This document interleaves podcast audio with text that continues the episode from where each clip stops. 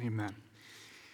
Well, my, my wife and I recently had an irrigation line installed in our yard, uh, which is a real, a real blessing given how hot the summers uh, can be around here in Richmond. And when the whole project was done, the gentleman who installed this irrigation line, he, he kind of gave me a tour. He walked me through the whole system, oriented me, and, and toward the end of this, he said, By the way, if anything ever goes wrong, I thought, all right, I should really listen now. If anything ever goes wrong, and water is spraying all over the place, just pouring out like a fire hydrant from some place that doesn't look like it should be. There's a, there's a little valve here inside this hole that you can flip and cut the water off. The water pressure is pretty high in your neighborhood, sir, and sometimes it blows out the fittings. Well, that didn't sound like an ideal scenario. so I asked him, How often does that happen? And he said, Oh, you know, it's, it's not uncommon. It's not uncommon. My, my neighbors had his water meter blow out a couple times, water just gushing all over the place. And, you know, I, I heard him say that and I thought, I, that you didn't say what I wanted you to say. You didn't. I wanted you to say, don't worry, that will never happen. Why not? Because I'm paying for that fire hydrant of water that's gushing all over the place. But he didn't say that. He was honest with me. He basically said, listen, I've designed this whole system to keep that from happening. But if it does happen, and cutting off the first valve doesn't stop it, I've, I've installed a second valve over in this hole that you can cut off. And if the second valve fails, sir, there's a third valve on the meter itself, and you could cut that off too. Well, that was comforting for me. That was comforting for me. Why? Why? Because he had made provision for even the worst possible water scenario right? So he didn't want it to happen. The, the whole system had been designed very intentionally and carefully and deliberately so that it wouldn't happen. But if it did happen, there was a provision in place. That, that the more he explained it, the more I thought, oh, that is entirely adequate. I don't, I don't need to worry. It's okay. Well, I think there are a lot of parallels between that situation and what we just read in 1 John 2. I do. Because in verse 1, if you look there with me, church, John identifies a scenario that he wants to avoid at all cost. Look at verse 1. My little children, hear the affection. John is a pastor. My little children, I'm writing these things to you so that you may not sin. Church, I have a godly fear for us. And that's this I fear that too often we get comfortable with sin. Okay? We get comfortable with doing what God has forbidden and failing to do what God has required. So much so that we forget that sin is our mortal enemy. It's a mortal enemy. We're like a soldier that, that has spent so many years in prison that captivity feels normal. We're just used to it. You know, sin is, is all around us right? It's, it's all over the internet, it's, it's all over the news, it's all over the, the movies that we watch, the music that we listen to, the, the people we work with, the people we live with. You know, some of you are probably nodding your heads, oh, yeah, trust me. But, but we're still, it's, it's in all of our hearts.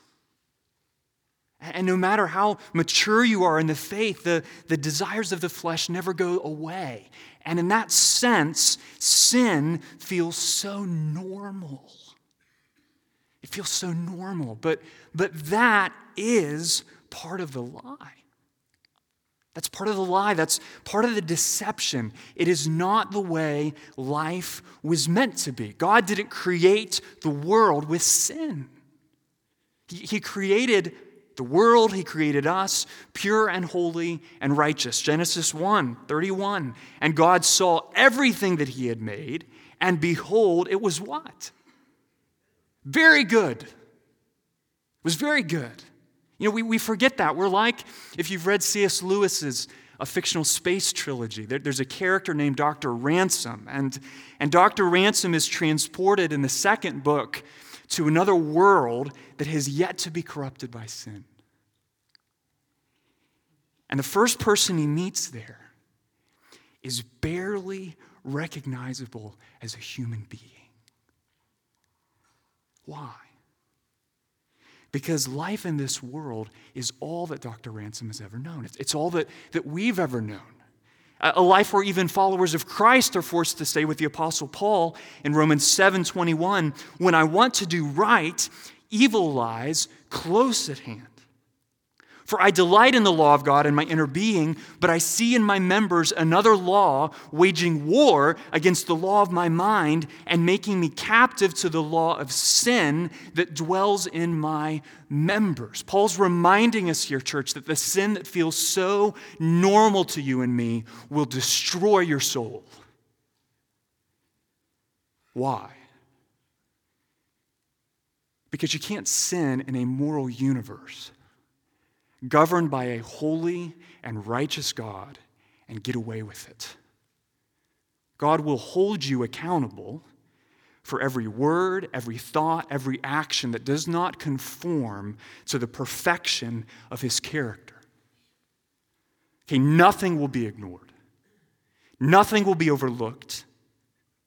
Nothing will be swept under the rug because it's common or human or normal. The Lord is a righteous judge. He's a righteous judge, and, and the wages of sin is death. So, what's going to keep us from believing, from being deceived into believing that because evil lies close at hand, that it's not really evil? Well, the, well, the Lord's made a provision for us, friends. He's made a provision designed to stop the worst possible scenario from happening. It's called the Word of God.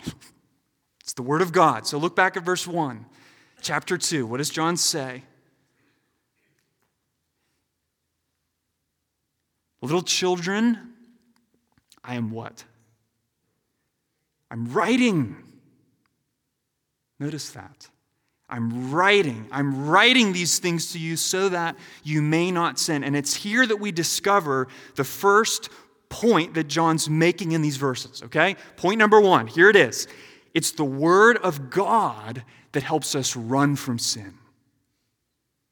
The Word of God helps us run from sin. Listen to Psalm 119, verse 1. Blessed are those whose way is blameless, who walk in the law of the Lord. Blessed are those who keep his testimonies, who seek him with their whole heart, who also do no wrong, but walk in his ways. You have commanded your precepts to be kept diligently. Oh, that my ways may be steadfast in keeping your statutes. Then I shall not be put to shame, having my eyes fixed on all your commandments.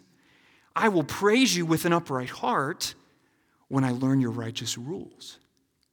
I will keep your statutes. Do not utterly forsake me. How can a young man keep his way pure? By guarding it according to your word.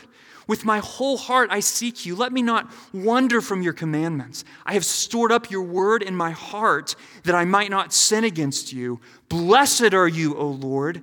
Teach me your statutes. Friend, I wonder is that a regular prayer in your life? Blessed are you, O Lord. So teach me your statutes.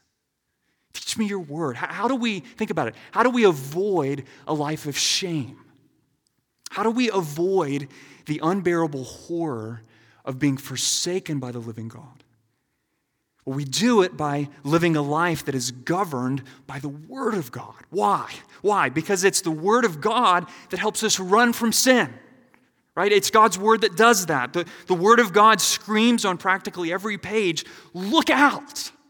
Look out. Do, do, you, do you see that desire? Do you see that thought? Do you see that, that action or inaction? That will kill you. That's what God's Word does for us. So, so stop. Stop right now, the Word of God says, before it's too late. Don't go there. Don't sin. Proverbs 9, verse 6 leave your simple ways and live. Over and over again, the Word of God does that for us. Every page. Leave your simple ways and live and walk in the way of insight. These are not dead words on a page. Okay, these are God's words. They're God's words, and, and He's graciously given them to you to keep you on the path of life and deliver your soul from death. My little children, John says, I'm writing these things to you so that you may not sin. But I hope you realize that that effect isn't automatic. It's not as though simply because the Word of God is here and it screams on every page, don't sin, don't go there, that will kill you. That, that somehow that effect is automatically produced in our life. That, that's not the way it works. Just because the power to do that is in the Word doesn't mean that that power is operating in your life. That doesn't happen because you have a, a Bible app on your phone. You know, what did it did? Well, I've got this app on my phone, it's in my pocket, and it's amazing when I'm supposed to do, about to do something I shouldn't do you know? No, it doesn't do that. It doesn't do that. You know, the fact that you may have 18 Bibles in your house doesn't guarantee that warning effect is happening in your life. How does that happen? Well, it happens when day after day, month after month, year after year, you devote yourself to reading and studying and meditating and memorizing this word until your heart and your mind are saturated by it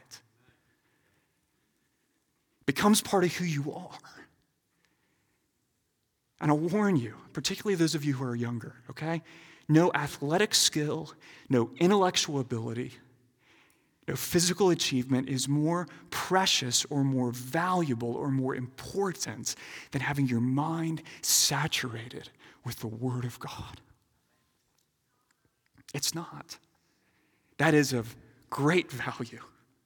Great value. So, so store up his word in your heart, friend, that you might not sin against the Lord. And take care, take care, church, that, that your most regular prayer is not, Lord, make my life easy and comfortable. But Lord, teach me your statutes. That's the kind of people we want to be. The Word of God helps us run from sin. But praise God, John doesn't stop there. Why? Because we don't listen. I don't listen. Right? You know, what, do we do? We know what the Word of God says. Don't do that. That action, don't, or that inaction, don't do that. That will kill you. I think I'll do it we sin, right? And, sometimes we, we, we've been around church, around Christianity long enough that we know that if we opened this word, it would warn us away from sin. It would send us running from sin. And so what do we do? We don't even open it. Why not? Because there's something inside of us that, that knows that if I open it and I read these words, that I'm going to get convicted. And I'm going to have to stop doing things that I really, really want to do. We sin. So, what do we do when, when that happens? What do we do if, as it were, the first valve doesn't work, doesn't stop us? Because we really don't want it to shut the water off. We want to sin. Where do we go when we realize We've done that. We've sinned. Well, here's the second point, okay?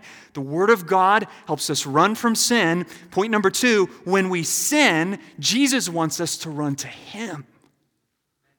Okay, we've got to keep these together, church. The Word of God helps us to run from sin. Run from sin. But when we sin, Jesus wants us to run to Him. We've got to hold those two things together, okay? Think of it this way to whatever degree you experience the conviction of sin, know that to an infinitely greater degree, the Lord Jesus has made a provision for your sin. So look, look at 1 John verse 2, chapter 2, verse 2. What does he say? But if anyone does sin, that, there is so much grace in that church. So much grace. God knows. If anyone does sin, we have what? We have an advocate. All right, let's camp out here a little bit. An advocate, what's an advocate? An advocate is someone who pleads on behalf of one person for another person. So, so they make your cause their cause.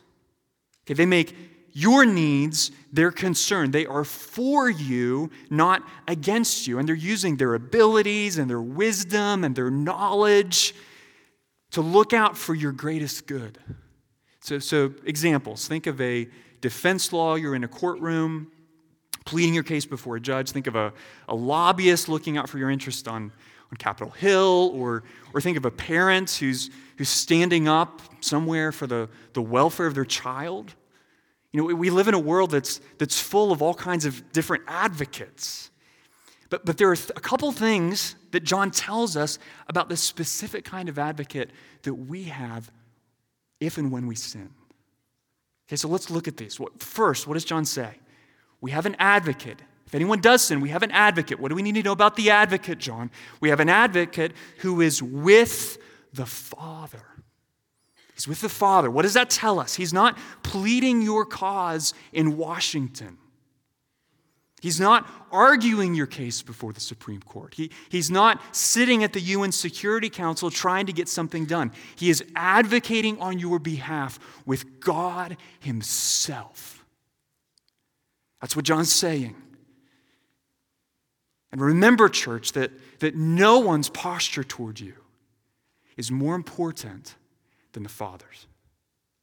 No one's. No one's influence in your life is, is more determinative than the Father's. He created all things, He knows all things, He rules all things. What He says goes. No one is more powerful than the Father. And it's with Him, before the Father Himself, that our advocate is pleading.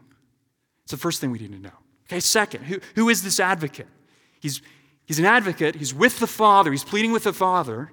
But who is he? Well, he's Jesus Christ, the righteous. Jesus Christ, the righteous. Now, the fact that our advocate is Jesus means what? It means he's a man like us.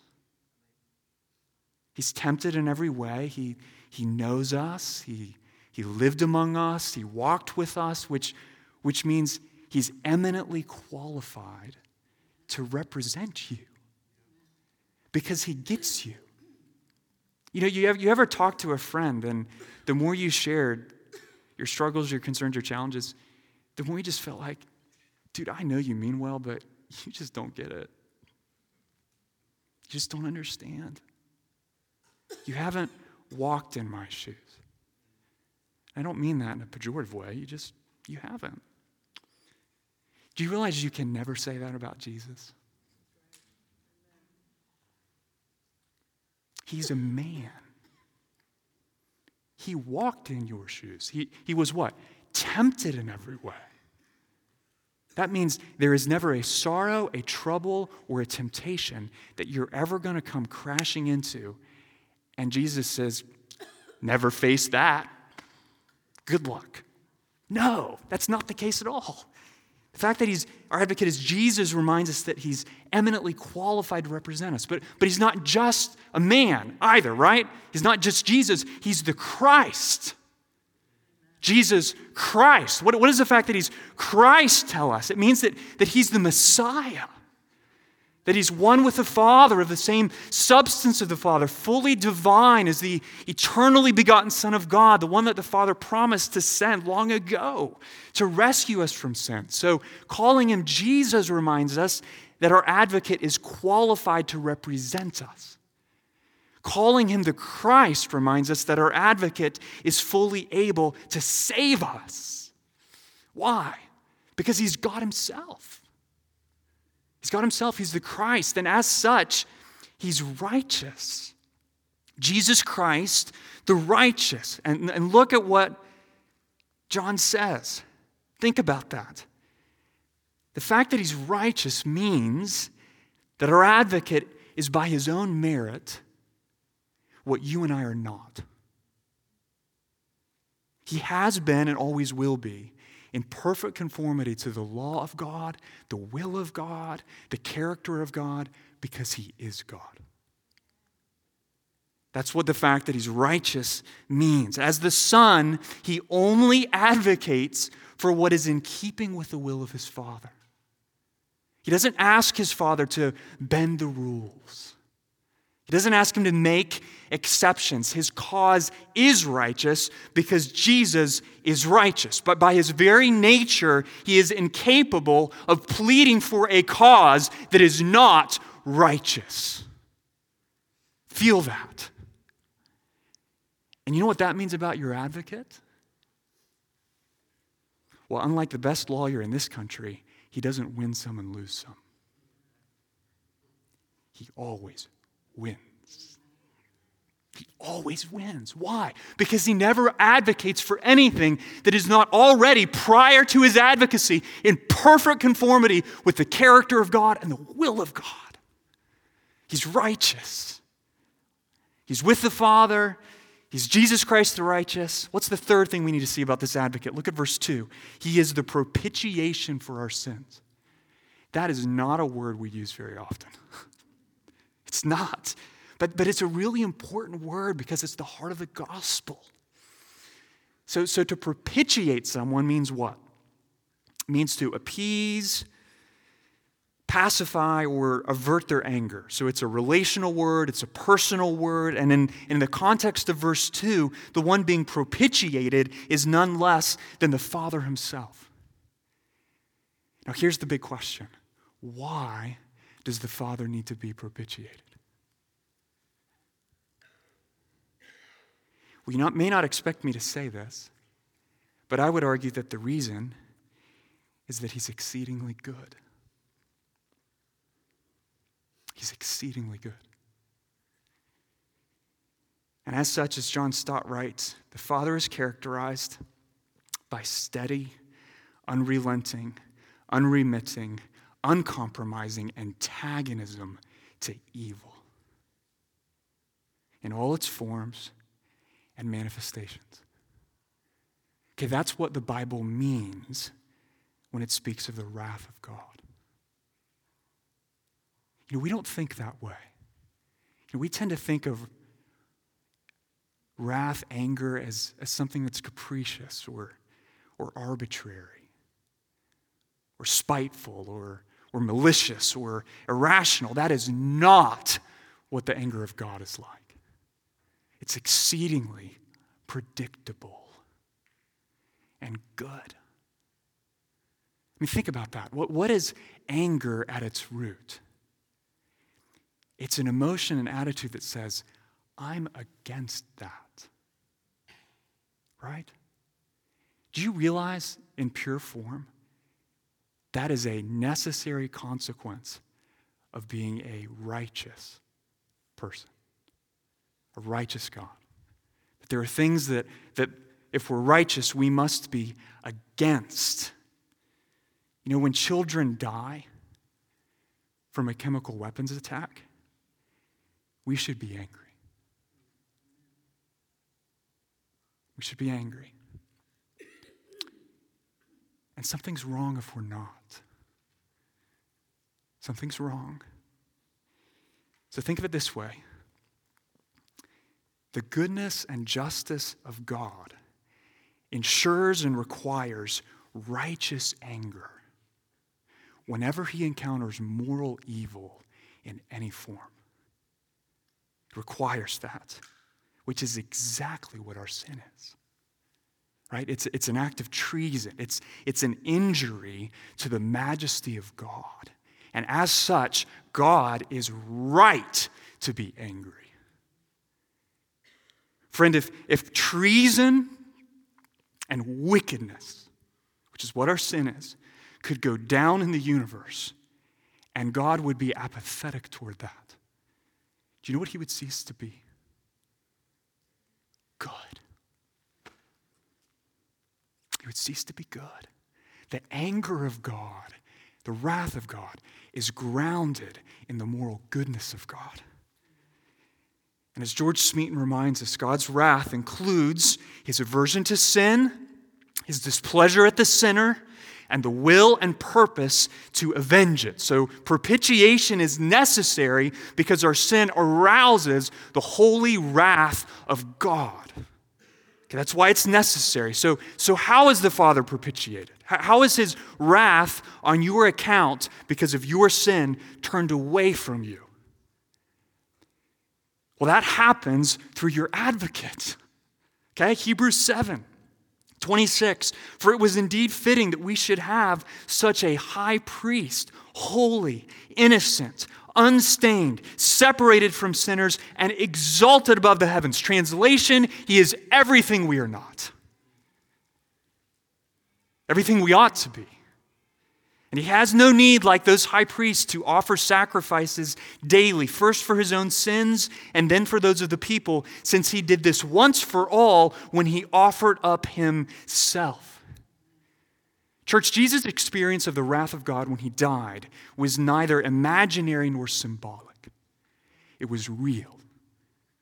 Okay, when he prayed in the garden, Father, if it be possible, take this cup from me. Do you know what he was praying about? He was praying about the cup of the wrath of God. Psalm 75, 8. For in the hand of the Lord there is a cup with foaming wine well mixed, and he pours out from it, and all the wicked of the earth shall drain it down to the dregs. So when John says he is the propitiation for our sins, what is he saying? He's saying that on the cross, Jesus Christ drank the cup of the Father's wrath against all your sins to the last drop. And don't think for a moment that somehow the Father is the bad cop. And Jesus reluctantly convinces him to, to fly off the handle at him instead of you. Okay? Jesus wasn't reluctant to die for you. Nor did he convince a reluctant father to forgive you. Why, why do we know that's not the case? Because when Jesus died, God died. This is what's just so amazing about the gospel. That God would say, My wrath must be poured out because I am good and just. And then God would say, I will devise a way for me to bear that wrath. That's amazing. He gave himself for you because he loves you, church.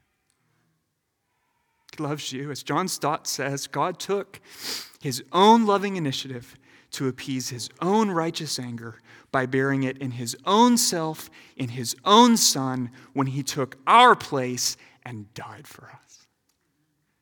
And then what did he do? He rose from the grave, and, and even now he's, he's interceding for you. He's pleading the merit of his atoning blood for you. He's the propitiation for our sins, and not only for ours only, but also for the sins of the whole world. What, what is John getting at with that? Well, he's reminding us that, that all God requires of, of every man, every woman, in all times and places is the same that we trust Jesus, that we turn from our sins and, and place all our hope on the work that he accomplished on our behalf. Okay, by the way, that is the definition of saving faith. Okay, what is faith not? Saving faith is not a generic belief that God exists. It's not. Or that God loves you. Or that God has a wonderful plan for your life. He does. But that's not what saving faith is, okay? Saving faith is a personal confidence that Jesus Christ is the propitiation for your sins and that He died so you wouldn't have to die. Okay, that's what saving faith is. God, God's given us His word to teach us to run from sin, and when we sin, what does God want us to do? He wants us to run to Him. Now, why would we run to God instead of away from God when we sin? I mean, that's just First glance, that doesn't make any sense. Why would we do that? Because we have an advocate with the Father. Okay, Jesus Christ, the righteous, who in this very moment is pleading the eternal virtue of his vicarious sacrifice on your behalf for your sins. So, what does that mean, Christian? Well, here's what it means, okay? In every situation, in every circumstance, no matter how far you go in sinning against your God, you know what is always the case? God is for you. He's not against you. Think about that. You can know because Jesus Christ is the propitiation for your sins. He appeases, He pacifies the wrath of the Father. That in every situation from now till the day you die, your God is for you. He's not against you. That's amazing. He will lovingly discipline you because of your sin, but He's not angry with you. It's hard for some of you to believe.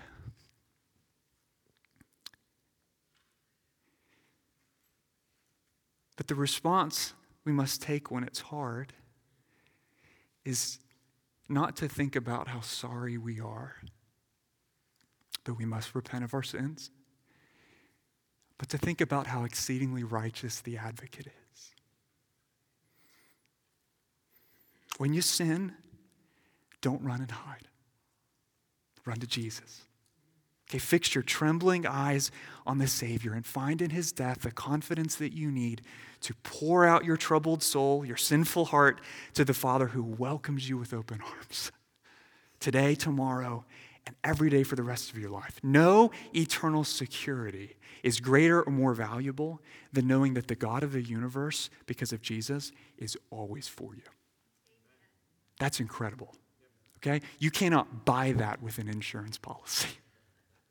But that is the most valuable security, the greatest comfort, the, the surest consolation that we could ever know that God is for us.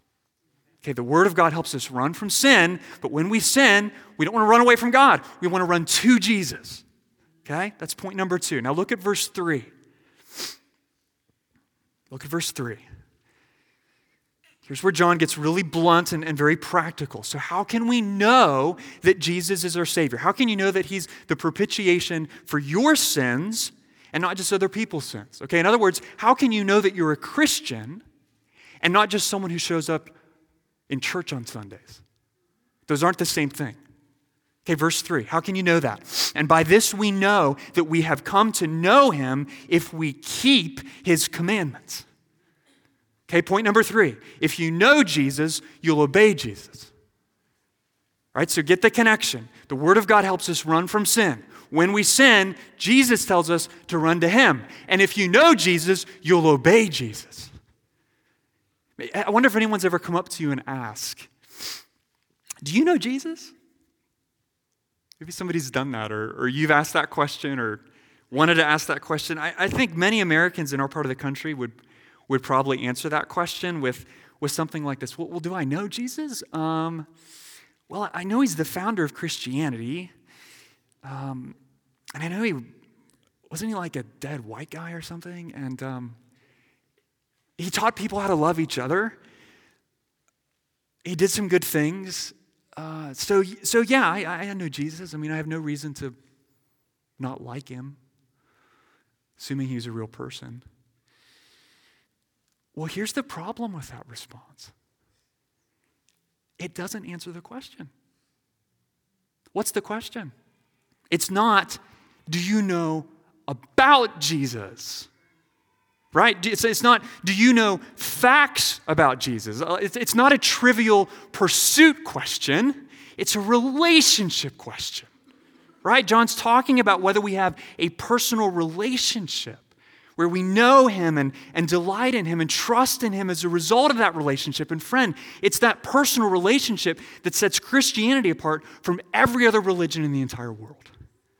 Okay, so think about this. What, is, what does Islam hold out? A God who is distant and removed. Okay, what, what does Buddhism hold out? A state of enlightenment. Okay, what, what is Judaism?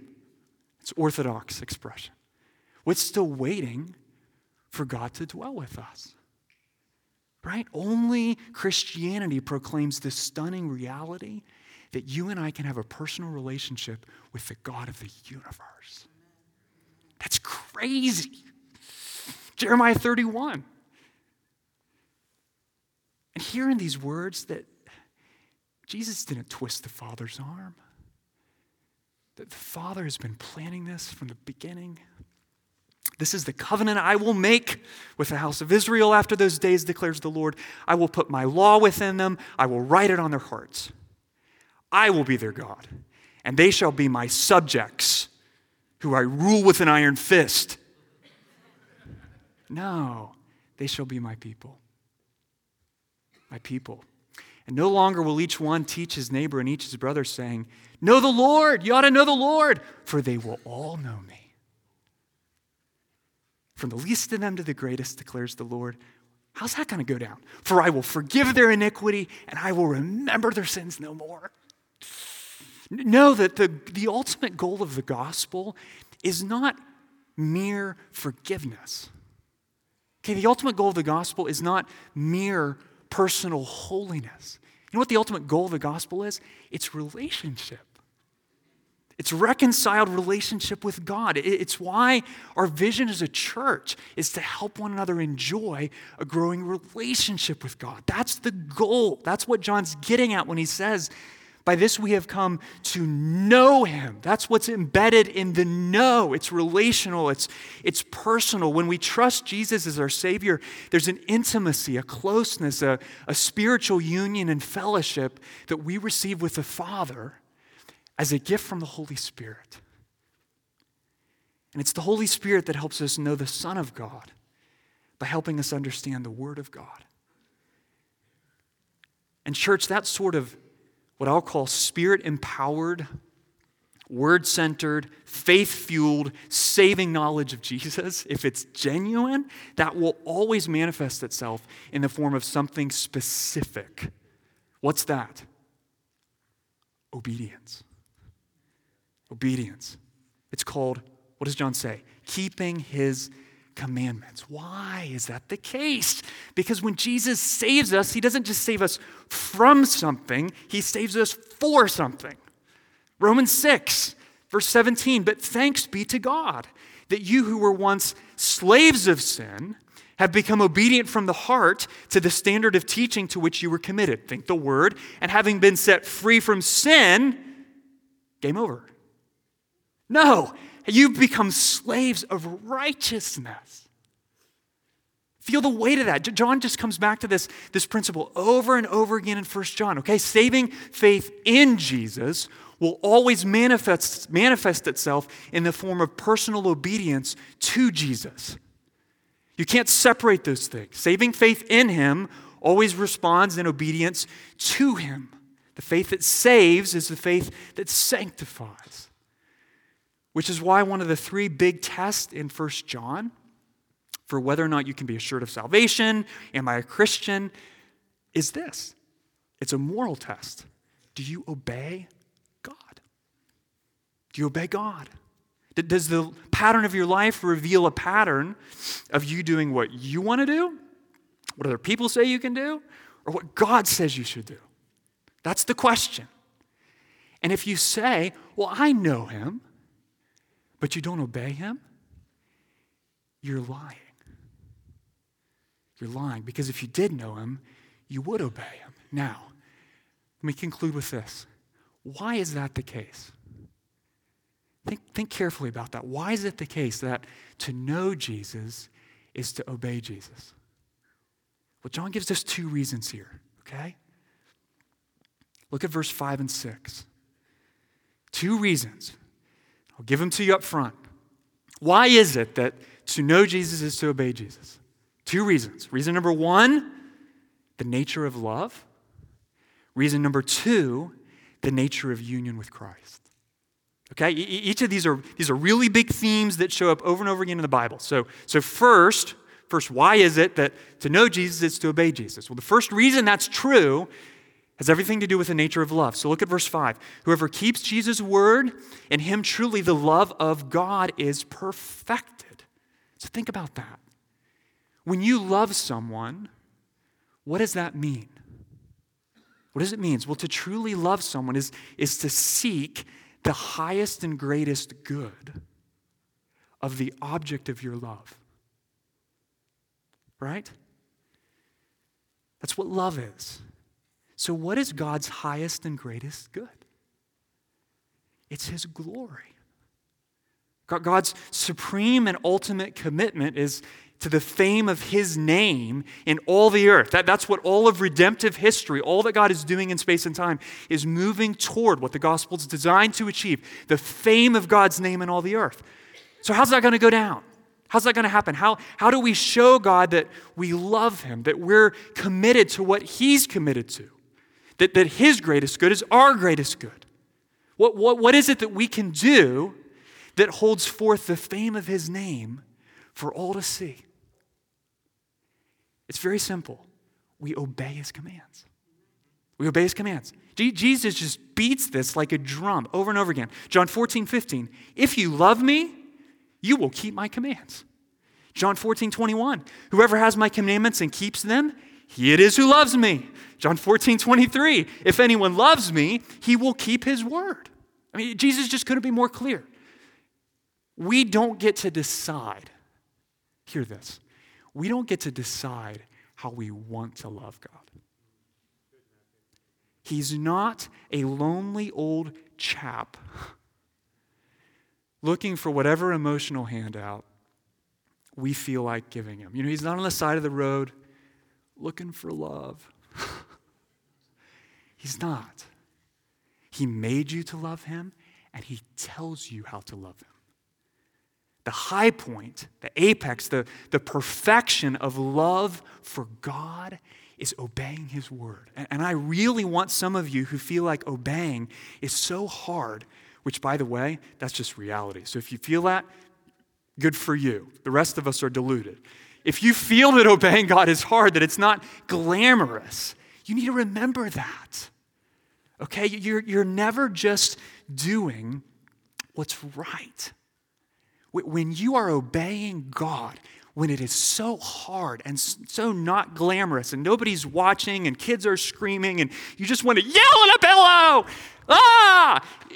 And you fight for self control and you say, Jesus, help me right now. I so want to sin. And you don't because he helps you. Do you know what you were doing? You weren't just avoiding sin. You weren't just doing what's right, though you were. You were loving God. We need to remember that. The most costly forms of obedience are the most precious demonstrations of love for God. You know, think of what David said in 2 Samuel 24. Verse 24 I will not offer burnt offerings to the Lord my God that cost me nothing. Why did he say that? Because he knew that, that God was worthy of all that he was and all that he had and infinitely more. So to love God is to obey God. So follow the connection here, okay? If you know God, you'll love God. And if you love God, you'll obey God. Okay, that's why if we know him, we'll obey him. The nature of love. That was the first reason. Here's the second, very quickly the nature of union with Christ. Look at verse 6. By this we know that we what? By this we know, it's end of verse 5 actually, that we know him? No. By this we know that we are in him. That's not what John said back in verse 3. What's up with the difference? Well, he's deliberately paralleling knowing God and being in God because the only way we can ever come to know Jesus is to be united with Jesus. You can't separate that. Christian union with Christ is the divine means through which you are saved. He becomes your propitiation, and the divine means through which you come to know him. We, we never know Jesus from afar, he's not a pen pal. You're united with him if you're a Christian. That's, that's what the Holy Spirit does. He unites you to Christ. And that union with Christ is the means by which all the blessings that your advocate has earned come your way. Which is why being in Christ is how the Bible describes a Christian. So if you're in Christ, Jesus' life becomes your life. Jesus' will becomes your will. Jesus' mission becomes your mission. That's what the Bible means when it talks about abiding in Christ all that He is progressively becomes all that you are, which means learning to walk in the same way that He walked. So think of it this way being a Christian requires a lot more than going around and saying, What would Jesus do? But it's never less than that. It requires a lot more than that. But it's never less than that. Why? Because to know Jesus is to obey him. Friends, where does all this leave us? Maybe you're thinking, what, what do all those points have in common? Is there, is there a big idea here that they build? Well, I think there is. And in many sermons, I give that to you up front. Today, I wanted to give that to you at the end. Okay? Let's review. The Word of God helps us run from sin. When we sin, Jesus says to run to Him. And if we know Jesus, we'll obey Jesus. What does that mean? Well, think of it this way assurance of salvation is the reward of gospel centered obedience. Okay, every one of those words matters. Okay, why, why do I say that obedience has to be gospel centered. What, what do I mean by that? Well, I mean that obedience, this obedience we're talking about, is never trying to earn favor from God through obedience to God. Okay, it's always, always an obedience that responds to the favor that is ours because of our advocate, Jesus Christ the righteous. So, so assurance of salvation isn't just the reward of any old obedience, it's the reward of gospel centered obedience where we're obeying Jesus in response to the surety of his love and in response to the confidence we have in the favor of the Father. That's where John challenges us, church. Assurance of salvation is the reward of gospel centered obedience. He does that through the word, he does that through the gospel. And it leaves us with a greater confidence if we're willing to obey that we are children of God. Let's pray. Heavenly Father,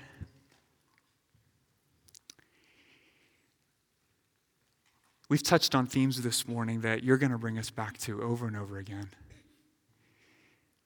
But I pray that the one thing that would stick in our minds today, the one expression of this assurance of salvation that you so want us to have and are building on us through the words of 1 John, Lord, the one thing, one expression